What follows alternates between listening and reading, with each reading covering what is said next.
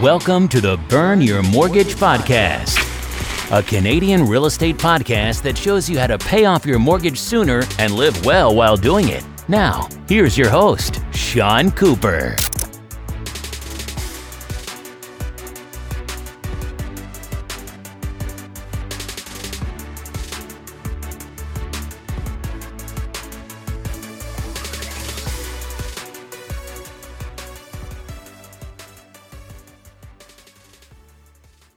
Welcome to the Burn Your Mortgage podcast. I'm Sean Cooper, and it's great to be back for another episode. On today's show, I'll be talking to Tim Hudak. Tim Hudak is the CEO of the Ontario Real Estate Association, or REA, Canada's largest provincial real estate industry association. Tim joined OREA after a distinguished 21 years of public service in the Ontario legislature including five years as leader of the Progressive Conservative Party of Ontario. Since becoming CEO in December 2016, he and his OREA team have focused on transforming OREA into Ontario's most effective professional association that delivers high impact advocacy on behalf of realtors and consumers and provides quality services to members. OREA has launched the Keep the Dream Alive campaign. The campaign is aimed at helping ensure that affordable home ownership remains a top priority for politicians in the province of Ontario.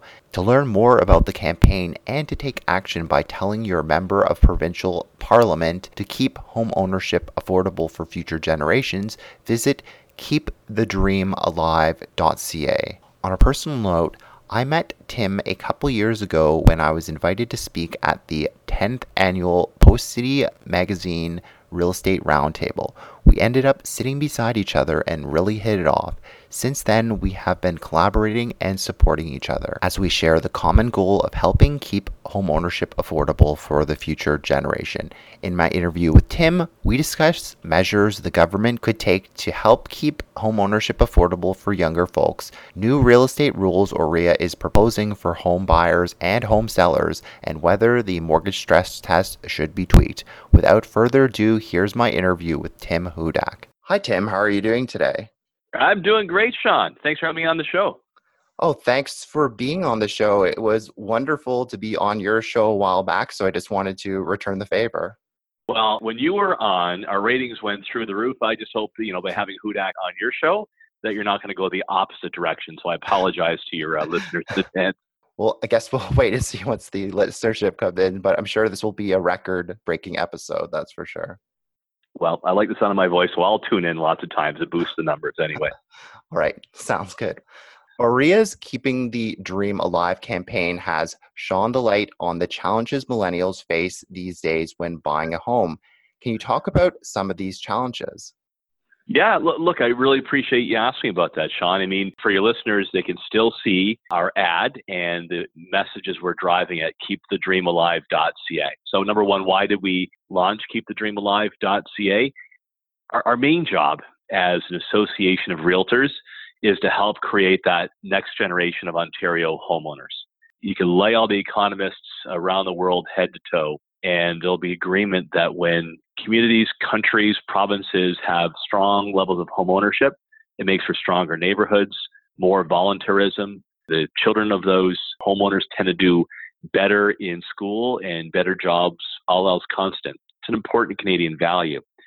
And in reality, that value of homeownership helped to build Canada's strong and sustaining middle class that has made us the envy of the world. There's been a great story, Sean, that from Confederation till the present, the percentage of homeowners in Canada has increased steadily until recently. The sad reality is the last three years, homeownership has gone down in Ontario and gone down in Canada. That has never happened in the history of this great country. And the biggest downside to that is millennials, your generation, are the ones on the short end of the stick. We want to turn that around. Yeah, it's quite interesting what you said. I mean, what do you believe is the factor that's led to the trend reversing itself? Yeah, like a whole bunch of, of factors. But I mean, all of your listeners in any conversation you're going to have uh, at a barbecue, a cocktail party, at the coffee shop, will almost always come around to the story about, you know, that millennial young woman. She did everything right. She played by the rules. She did what her parents and society told her. She got a good education. She got a good job, been promoted recently, but still stuck at home with mom and dad or in a cheap rental, despite the fact that she did everything right. And that has become part of our, sadly, our, our social reality, not only in the greater Toronto area, but throughout our province.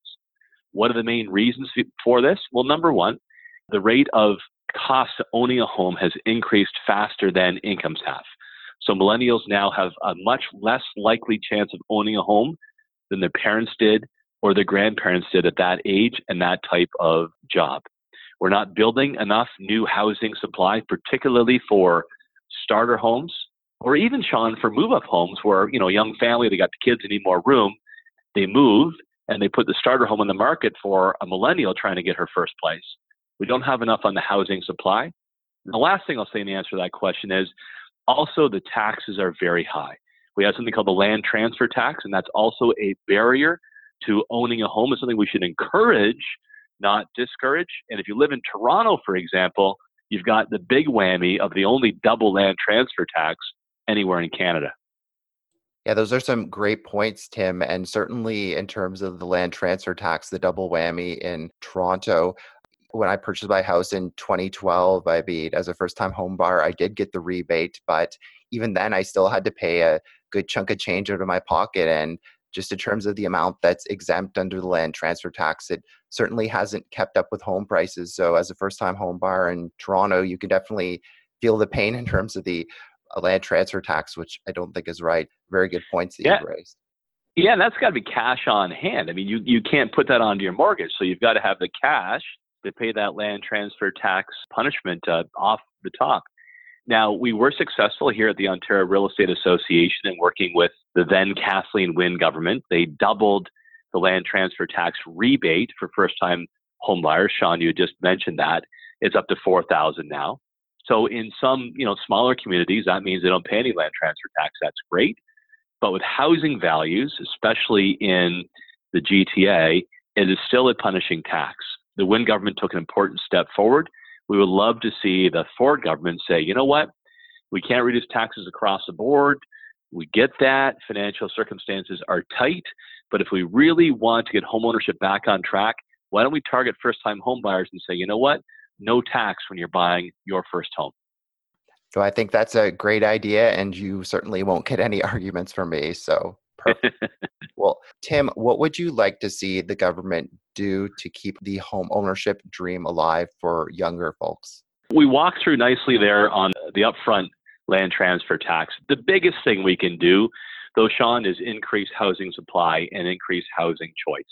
And that was the, the main premise of our Keep the Dream Alive campaign which was, you know, had an advertisement both in television, in social media, and in radio that reflected the reality, the agony that so many first time homebuyers face in the marketplace today. They find the beautiful home, they want it, and then when they do all the calculations, especially around the tax, they can't afford it.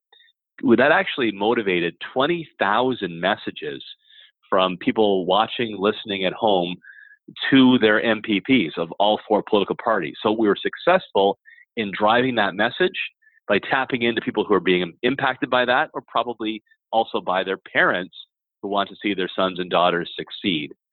The good news is we followed it up by doing our own homework. We did our own study about 10 things the province of Ontario or the national government could do to help bring the Canadian dream of homeownership closer to reality for more people. We took that homework, we brought it before Premier Ford and his ministers, and the very good news is the provincial government did act They've got now a bill that has recently passed in the legislature to increase housing supply and increase housing choice. So let's put a big check mark beside mission accomplished in getting provincial action. And we hope to see those homes coming to the marketplace soon. Well, that's wonderful news to hear. And perhaps you could talk just a briefly a bit more about the More Homes, More Choice Act. You know, it's kind of funny. Our homework that we did, the research piece, was actually called More Homes, More Affordability. so it's pretty close in the final product. They took eight out of our 10 ideas. So let me give you some of those uh, examples. Number one, particularly for, you know, urban and semi-urban areas, we said, why don't we intensify around major transportation links? What does that mean? Well, if you're in Toronto, what if we actually built above TTC stations or allowed for greater intensification around those stations? The government is making a lot of investments, whether it's the TTC, Go Transit, rightly so, in transit options and transportation, but sometimes the bylaws are outdated and limit how many people can live around there. So let's change that and let's allow more people to live in and around and on top of major transportation linkages. And I think knowing the climate we have in Canada, a lot of people would say, I would kill to live right next to or above a subway stop or a GO station, and I can leave the parka and the jacket at home when I head into work. That was one of our top ideas, and that made it in the bill. No, that's uh, great to hear. And I was just wondering if you could briefly touch on the right type of housing, because I hear a lot of people talking about the missing middle, and perhaps you could talk about progress made in that area. Yeah, so number two on our list after intensifying around major transportation hubs is reducing the regulatory burden that makes housing a lot slower to come into market. And then when it finally does, it makes it a lot more expensive. If you want to get a new subdivision through these days, it can take a decade or more. There's so many different government agencies, so many different conflicting rules that is driving housing either out of the market or through the roof when it comes to costs. In fact, one recent study by the CD Howe Institute said that for some areas, like in York region, the cost of regulation, $125,000 before even put a shovel in the ground. One of the areas that is really sidelined as a result of outdated rules, sort of pre disco era, early 1970s zoning bylaws, is what they call the missing middle. And the missing middle tend to be mid rises, you know, maybe up to eight, 10 stories in major urban areas, you know, three to six in semi urban areas. And this solves two problems. Number one, as really good entry level housing for millennials and first time home buyers. And number two, it's also an option for empty nesters. That way, retirees or close to retirees can stay close to the grandkids. They can stay in the communities that they like, but they no longer need those extra bedrooms. So they move into the missing middle. They're still where they want to live, but that frees up that family home for somebody starting out. That sounds like a win win situation to me. You won't get any arguments from me. So perfect. Well, OREA has advocated for better consumer protection, higher professional standards for realtors, and tougher enforcement. Can you discuss the new real estate rules OREA is proposing for home buyers and sellers and why they're a good thing? Absolutely. So, number one on our list, as we already talked about, is helping that next generation afford a home, creating the next generation of Ontario homeowners. And number two on the list is we want to make sure when you're making that biggest purchase of your life, Sean, when you're buying a home or when you're selling it to get ready for retirement or to refinance and get a bigger home, the bottom line is we want to make sure that realtor you have as your trusted advisor at your side has the highest level of education, has the highest level of training, and the highest level of professional standards anywhere in North America. And if they break those rules, they don't live up to that trust to make sure that there's a strong disciplinary body to kind of discourage that type of behavior, or if it's really bad, kick them out altogether. No, that sounds great to me. And I've heard you discuss bully offers before. Perhaps you could share your thoughts on that, Tim. Yeah, sure. I mean, we put a number of ideas on the table, including saying, you know, whether bully offers put unfair pressure on potential sellers of their home. Do we want to make sure that in the heat of a real estate exchange that you've got time to sit down with your realtor and get her best advice on what's in your financial interest instead of undue pressure. But let me go back to big picture here. Some of the things that we want to have, well, for your realtor listeners, we want to make sure they have the ability to have modern business tools like personal real estate corporations so they could incorporate, just like doctors can do, accountants, pharmacists, and other professions, and realtors can do in six other provinces. We want to make sure that we have world leading education and professional standards and give our regulator regulator kind of you know makes sure they keep an eye on the profession and various professions in the province. Ours is called the Real Estate Council Ontario RECO, but give them a greater ability to raise fines. The fines were set back in 2002, and you know that you could have bought a, a mansion in 2002 that would barely get you a shack today. So let's raise the fines to those who break the rules. And that should include a greater ability to suspend or revoke licenses for egregious behavior. We want to make sure that that happens so you know the realtor you have is the top notch uh, in North America. We also have suggested specialty licensing. So if somebody holds themselves out and say, I'm a commercial expert or I'm a cottage expert or a condo expert, that actually means something when it comes to on the job experience and education. And we also want to make sure that when it comes to some people who are practicing in the shades, they're not realtors, they may call themselves real estate coaches or whatever. If they're giving you advice on, on the biggest purchase you're going to make and something of such emotional value as where you're going to raise your family, they should be licensed. They should be subject to education and oversight, you know, not playing these gray areas and quite frankly, ripping people off. Those all sound great to me, Tim. Just wondering if you could just touch on one final point. I heard that you've advocated for a more open bidding process for buyers and sellers. Perhaps you could talk a bit about that. I mean, I've heard Australia is an extreme example where people are like bidding out in the streets. I'm not sure that would really work for Ontario, but just be curious to hear your thoughts on that. Uh, our basic viewpoint at the Ontario Real Estate Association, you know, representing about 80,000 realtors in the province is it's your home or it's your property or your business. And you should have every right on how you go about selling that property. Our point of view, obviously, is you should get the best advice from a realtor to make the best choice, to make sure you market it well, that you're going to get lots of offers, for example. But you should have a choice whether to sell your home or your property through the traditional closed offer process, where people give you bids, you decide which one to take on the offers, or if you want to do, you could do an open process where, say, for example, if you have five people who want to offer on your home, that all five could, in an open fashion, show everything in their offer from the offer price to the closing date to the down payment to, you know, who gets the fridge or the dishwasher at the end of the day. That kind of open process may be appealing to some people, both buyers and sellers. But the bottom line is, Sean, it's your home and you should be given the choice of which method works the best for you. You have to think about what your next place is going to be, your retirement, or giving something to the grandkids. You should make that choice. Yes, I'm all for more freedom of choice. So that sounds great to me. Switching gears, being a mortgage broker myself, I've seen firsthand the effects of the mortgage stress test and the effects it has had on home buyers and those looking to shop around for a mortgage at renewal. What mm. are your thoughts, Tim, on the mortgage stress test? Do you think it's working or has it slowed the real estate market too much and it should be tweaked? It needs to be fixed. There's no doubt. And, and, look, Sean, I appreciate the advice that you've given to me and to our association over the last couple of years on mortgage issues, including the stress test. I mean, look, we want to see more homeowners in the province. We want to see more people get access to good choice in, in rentals as well. And what are the biggest obstacles? Number one, not enough supply. We've talked about that already in terms of new homes or new rentals. And we do think some of the ideas we put on the table that the provincial government is now enacting will help solve that problem. Number two, let's get taxes down, particularly for first time home buyers. It's probably a longer term project, but we're going to keep our nose to the grindstone on delivering that. And number three, give people more choices on how they finance these types of purchases.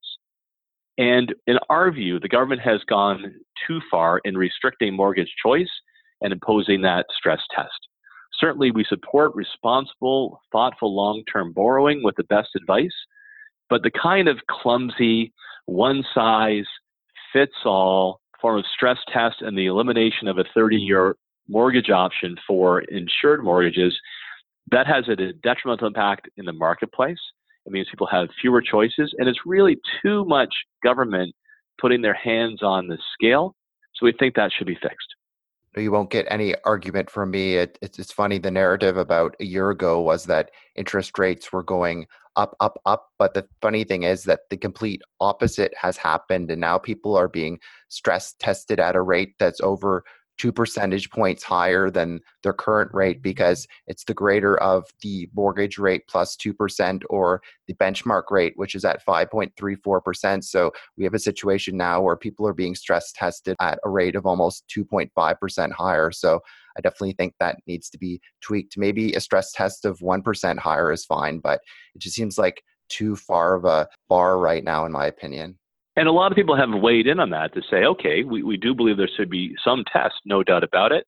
But make sure it makes sense. You know, I spent 21 years before coming on board with the Ontario Real Estate Association in public life, including being leader of the official opposition and a cabinet minister as consumer minister responsible for real estate. And I always had a view, Sean, that government policy should be reviewed from time to time. The factors on the ground may have changed. It should be a dynamic stress test that reflects the reality of modern times, not what happened a number of years ago. And you just pointed out very well why that's a, a point in fact. Expectations, you know, two and a half, three years ago or even longer were different than the reality that took place in 2019 or will happen in 2020. Good public policy means check it. Is it still working? And if not, fix it. Perfect. Yes, I agree completely. Well, Tim, it's been great having you on the show. Before I let you go, is there anything of interest that you're working on that you'd like to share with our listeners? And you sound like a pretty busy guy, so I'm sure you're working on plenty of interesting things right now. Yeah, I mean, job number one, you know, remains uh, encouraging governments to make the right decisions to support home ownership and investment uh, in the real estate market. People want to see more of what we are doing in that respect or send me ideas. OREA.com is our website, and you can follow me uh, through social media, whether it's Twitter, Facebook, uh, Instagram, or LinkedIn. It's pretty straight up. It's Tim Hudak. I'm kind of the only one out there except for that Marine down in Texas who does martial arts lessons he's interesting too, but that's that's not me. that's the best way to see what we're up to, and I, I I do like getting ideas from your listeners across the province if they like what we're doing or there's anything that we're missing. Second thing, look, if people want to learn more about it, they're welcome to come to our events as well. This November, we're having our annual Ontario Realtor Party Conference. Last year, we had Prime Minister Harper there, we had Ambassador David McNaughton, Premier Ford, and all the leaders of the parties in Ontario spoke. It's a really interesting opportunity. If you like politics and real estate, to find out where the decision makers are and see what ideas we're putting on the table. And the last thing is we have a reality conference. The reality conference takes place in February of 2020, 25th through 27th in Niagara Falls, Ontario. The reality conference is like a preview. What's coming down the pipe in real estate in Canada the next couple of years? We're going to have a dynamic list of speakers there. They're great events your listeners may want to attend. No, sounds great. Definitely uh, be sure to check them out. I've been to OREA's events myself, and they're just great to kind of understand what's going on in the real estate market. So I'd highly encourage the listeners to check that out. So great. Thanks so much again for being on the show, Tim. It was wonderful to have you. Hey, Sean, great to loop in again. Again, thank you for your advocacy and your advice. And I really appreciate the opportunity to reach out to your listeners as well. Thank you very much. Thanks for listening to another episode of the Burn Your Mortgage podcast. Besides being a podcast host, I'm also an independent mortgage broker. If you or anyone you know, family, friends, coworkers, or neighbors could ever use any unbiased mortgage advice or second opinion, feel free to reach out. Email me at Sean, that's S E A N, at burnyourmortgage.ca or call or text me at 647 867 3711 for a free mortgage consultation. Also, be sure to head on over to www.burnyourmortgage.ca and sign up for my free weekly newsletter. As a small token of my appreciation, you'll be able to download my ultimate mortgage checklist on choosing the perfect mortgage. I look forward to hearing from you and helping you with all your mortgage needs. Once again, thanks for listening. You've been listening to the Burn Your Mortgage podcast. Don't forget to subscribe on iTunes and leave a rating. Until next time, happy mortgage burning.